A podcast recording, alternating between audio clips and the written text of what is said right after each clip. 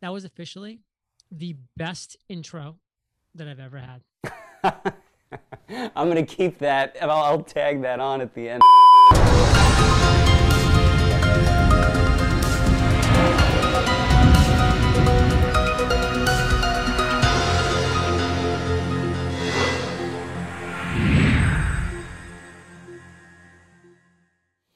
Welcome back to another episode of the Making Magic podcast.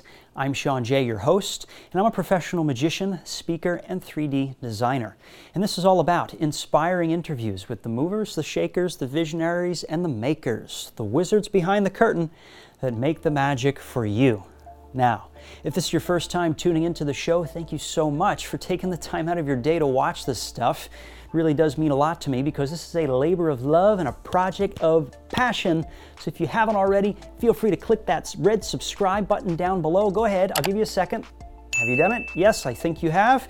Give this video a thumbs up, turn on the notifications to stay up to date when I release the next episode. Perhaps you're already a subscriber, and if you are, if you've been following me along this journey, I do certainly appreciate that, because that is exactly what motivates me to continue doing these and continue to bring you these educational, entertaining, and inspiring interviews with just the best of the best in their own industry. So perhaps you're also listening to the sound of my voice on an app like Spotify, or just recently got listed on an app, the Apple Podcast app, the purple app that you find on your phone, your watch, or your iPad. Yes, you can find the show there. Just type in Making Magic with Sean Jay, S H A U N J A Y, and you'll find the show. Or you could just type in my name, spelled that way, and you'll find the show. And hopefully, after listening, you'll decide to give this show a healthy five-star review. I always enjoy seeing your feedback and reading your comments. So with all that being said, let's learn a little bit more about our next guest. We're about to make history with the world's shortest episode of the Making Magic podcast. For those of you who just want a little quick sneak peek of what my show is all about, well, today is your lucky day. My next guest is very good with his time management skills, and he's really busy. He's not a performing magician or a prop maker, as you have seen or heard on previous episodes, but he's, uh, let's just say, a very well-versed, cutting-edge entrepreneur himself. His name is John Lee Dumas, and he's the host of an award-winning podcast called Entrepreneurs on Fire, where he interviews inspiring entrepreneurs who are truly on fire. They're really successful. With over two thousand five hundred episodes under his belt, and over a million listens per month, and seven figures of annual revenue with his business, J L D is just getting started. So please welcome my friend and one of my inspirations for making this podcast, the one and only J L D, John Lee Dumas. Check it out.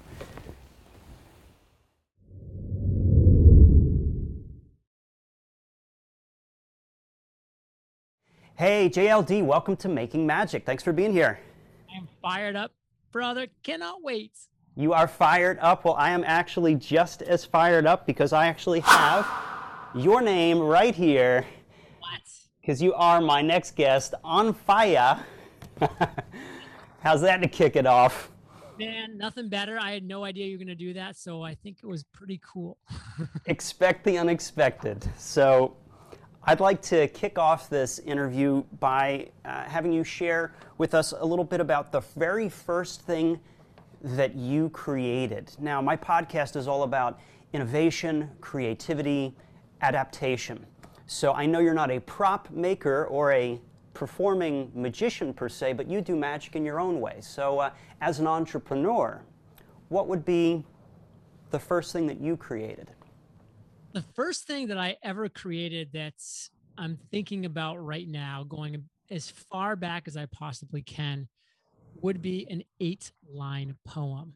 I did that in the first grade, and I remember looking down at that creation and saying, this is something special. I really loved it. Okay, okay. And, and if we were to take that further down the road into your business, uh, what was, what was the first business that you ever created? My first business, my very first stab in the entrepreneurial world was this podcast, Entrepreneurs on Fire. And okay. I've had plenty of failures, by the way, since I launched Entrepreneurs on Fire, but the first swing of the bat with this business was a grand slam. was a grand slam. Well, you, you got lucked out because, I mean, most people, they start something and it's ne not usually a grand slam. I mean, in my world, making props and make, creating routines, generally it takes four, five, six, sometimes even ten different iterations, really? prototypes. But uh, you're a special guy, so uh, you, you lucked out with E O Fire, I think. Lucked out for sure. And like I said, I failed a lot since then. But the first entrepreneurial venture, a success. What about the biggest, what would you say would be the biggest D I Y fail of all time? Something that you did that was directly associated with your business, and you would consider it a fail. But, but I know you think about fails a lot differently than most people do. It was an absolute fail. It was called Pod Platform. I was convinced the world needed a all-in-one podcasting platform where I would take your M P three, so your audio recording, I would edit it, I would add intros and outros, sponsorships.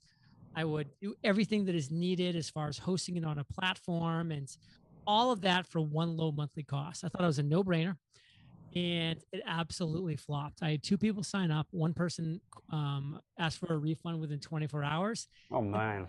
The individual wow. was a nightmare, you know, asking the most ridiculous things of it. And it was very much so a failure. And it was one of the first things that I did to try to monetize my show. So it was mm-hmm. very disappointing. Okay. Okay. What did you learn from that? And how did you adapt based on that failure? I learned people will tell you what they think you want to hear. So I was asking everybody, do you want this? Like, do you, do you need this? And they're like, oh yeah, that sounds awesome. That's a great service. I would love that.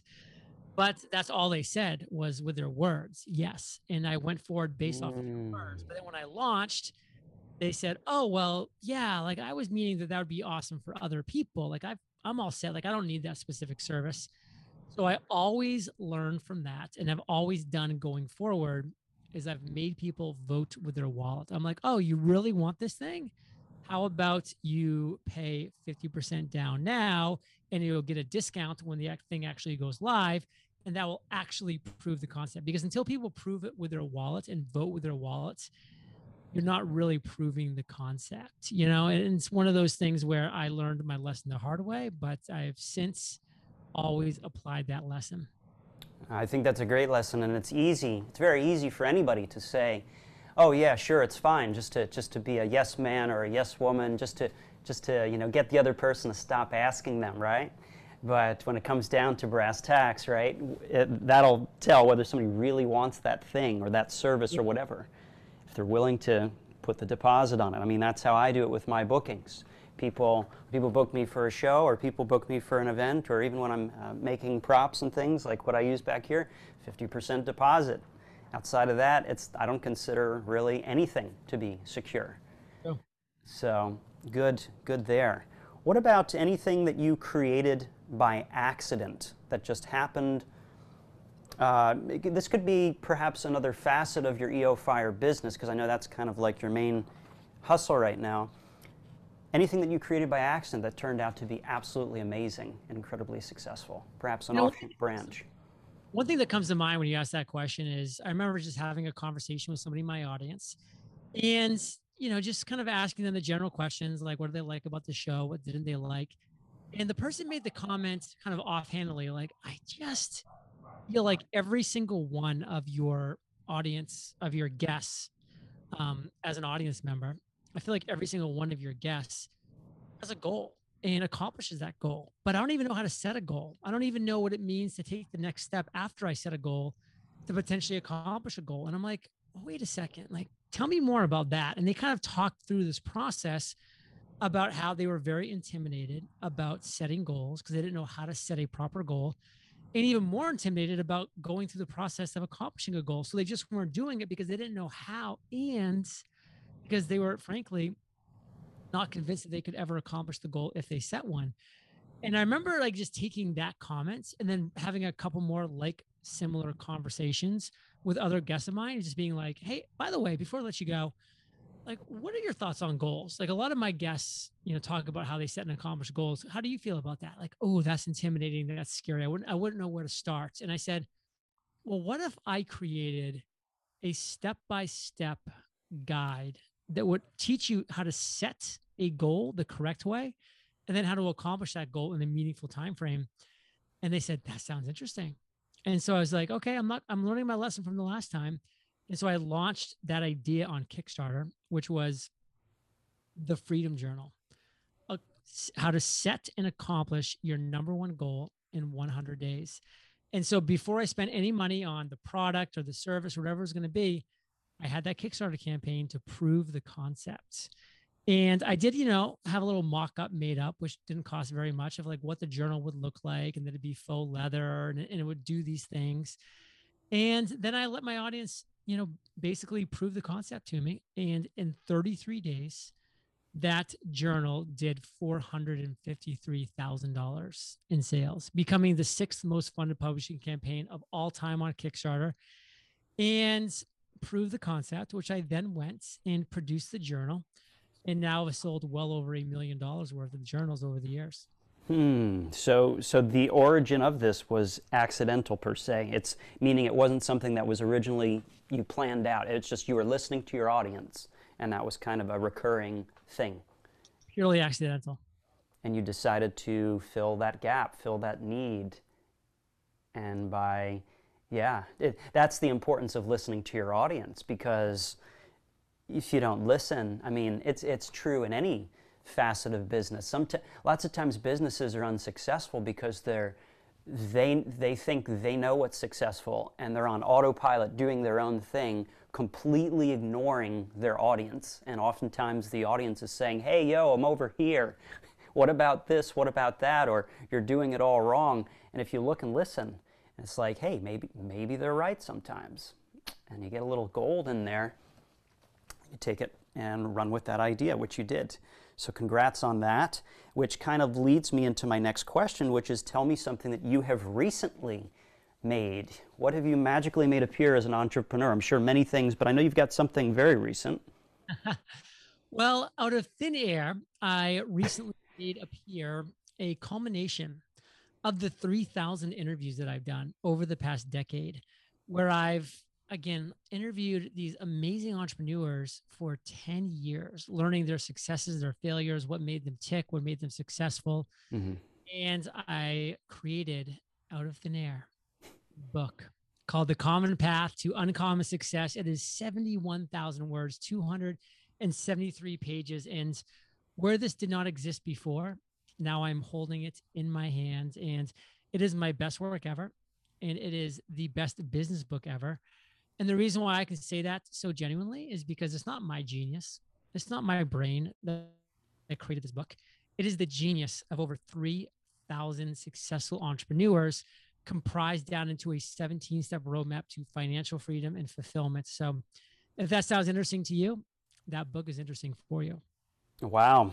Well, that's it's put you in a very good position to be interviewing these people and collecting this this wisdom. I mean, you've had guests like Tony Robbins and and many other successful entrepreneurs, and it's nice to be able, I mean, it not, not only is it good for you, but it, it just helps helps the rest of the world. It's just kind of all, it's a win-win for everybody. It all feeds on itself, and it's like this self-fulfilling prophecy. I mean, if you didn't do any, if you didn't make a book after all that time, I think it would have been would have been a waste, you know? It wouldn't have Right, it wouldn't have um, made as much of a dent and impact on society as it could have had. Mm-hmm. And and uh, it's what you said kind of reminds me of the, the the funny saying in show business: it takes ten years to become an overnight success. So this book of yours here is your ten-year overnight success project, right?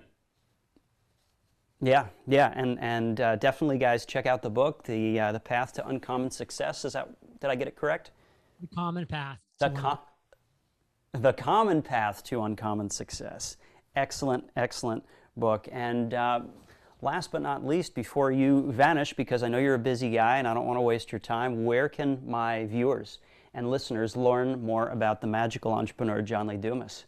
Well, I have a great podcast called Entrepreneurs on Fire with over three thousand guests. And my headquarters is e o fire dot com, where you can find out a lot of great stuff and free resources and courses and trainings for entrepreneurs, e o fire dot com. e o fire dot com. You guys heard it here. If you hadn't heard it already, or if you hadn't been inspired by his show like I have, several years ago, I started listening to E O Fire and was hooked, and it's quite the quite the show that has a very clear goal and agenda in mind. It's interviewing the best, most successful entrepreneurs that are currently on fire, and you've got it down to a science. You've cons- made those questions really concise, and you really bring out the best in each guest. So uh, hopefully today I was able to, with the limited time that I have, was able to bring out some highlights from J L D, your career and what you do and how you make magic and impact the world. And I want to thank you so much for taking the time to be here and speak with my listeners and viewers. And uh, thank you so much again. You guys have been watching and listening to another episode of the Making Magic Podcast, and we'll see you guys on the next one. Well, I hope you guys enjoyed that interview. It was inspiring, entertaining, and educational all at the same time. And if you haven't already, click that red subscribe button down below.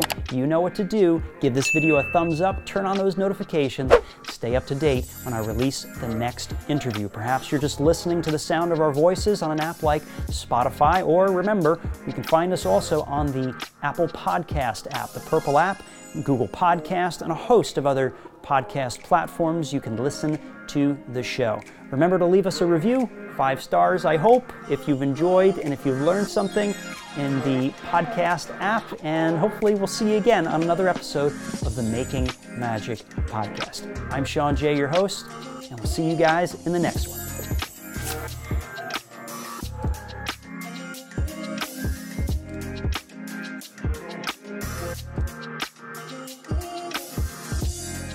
All right.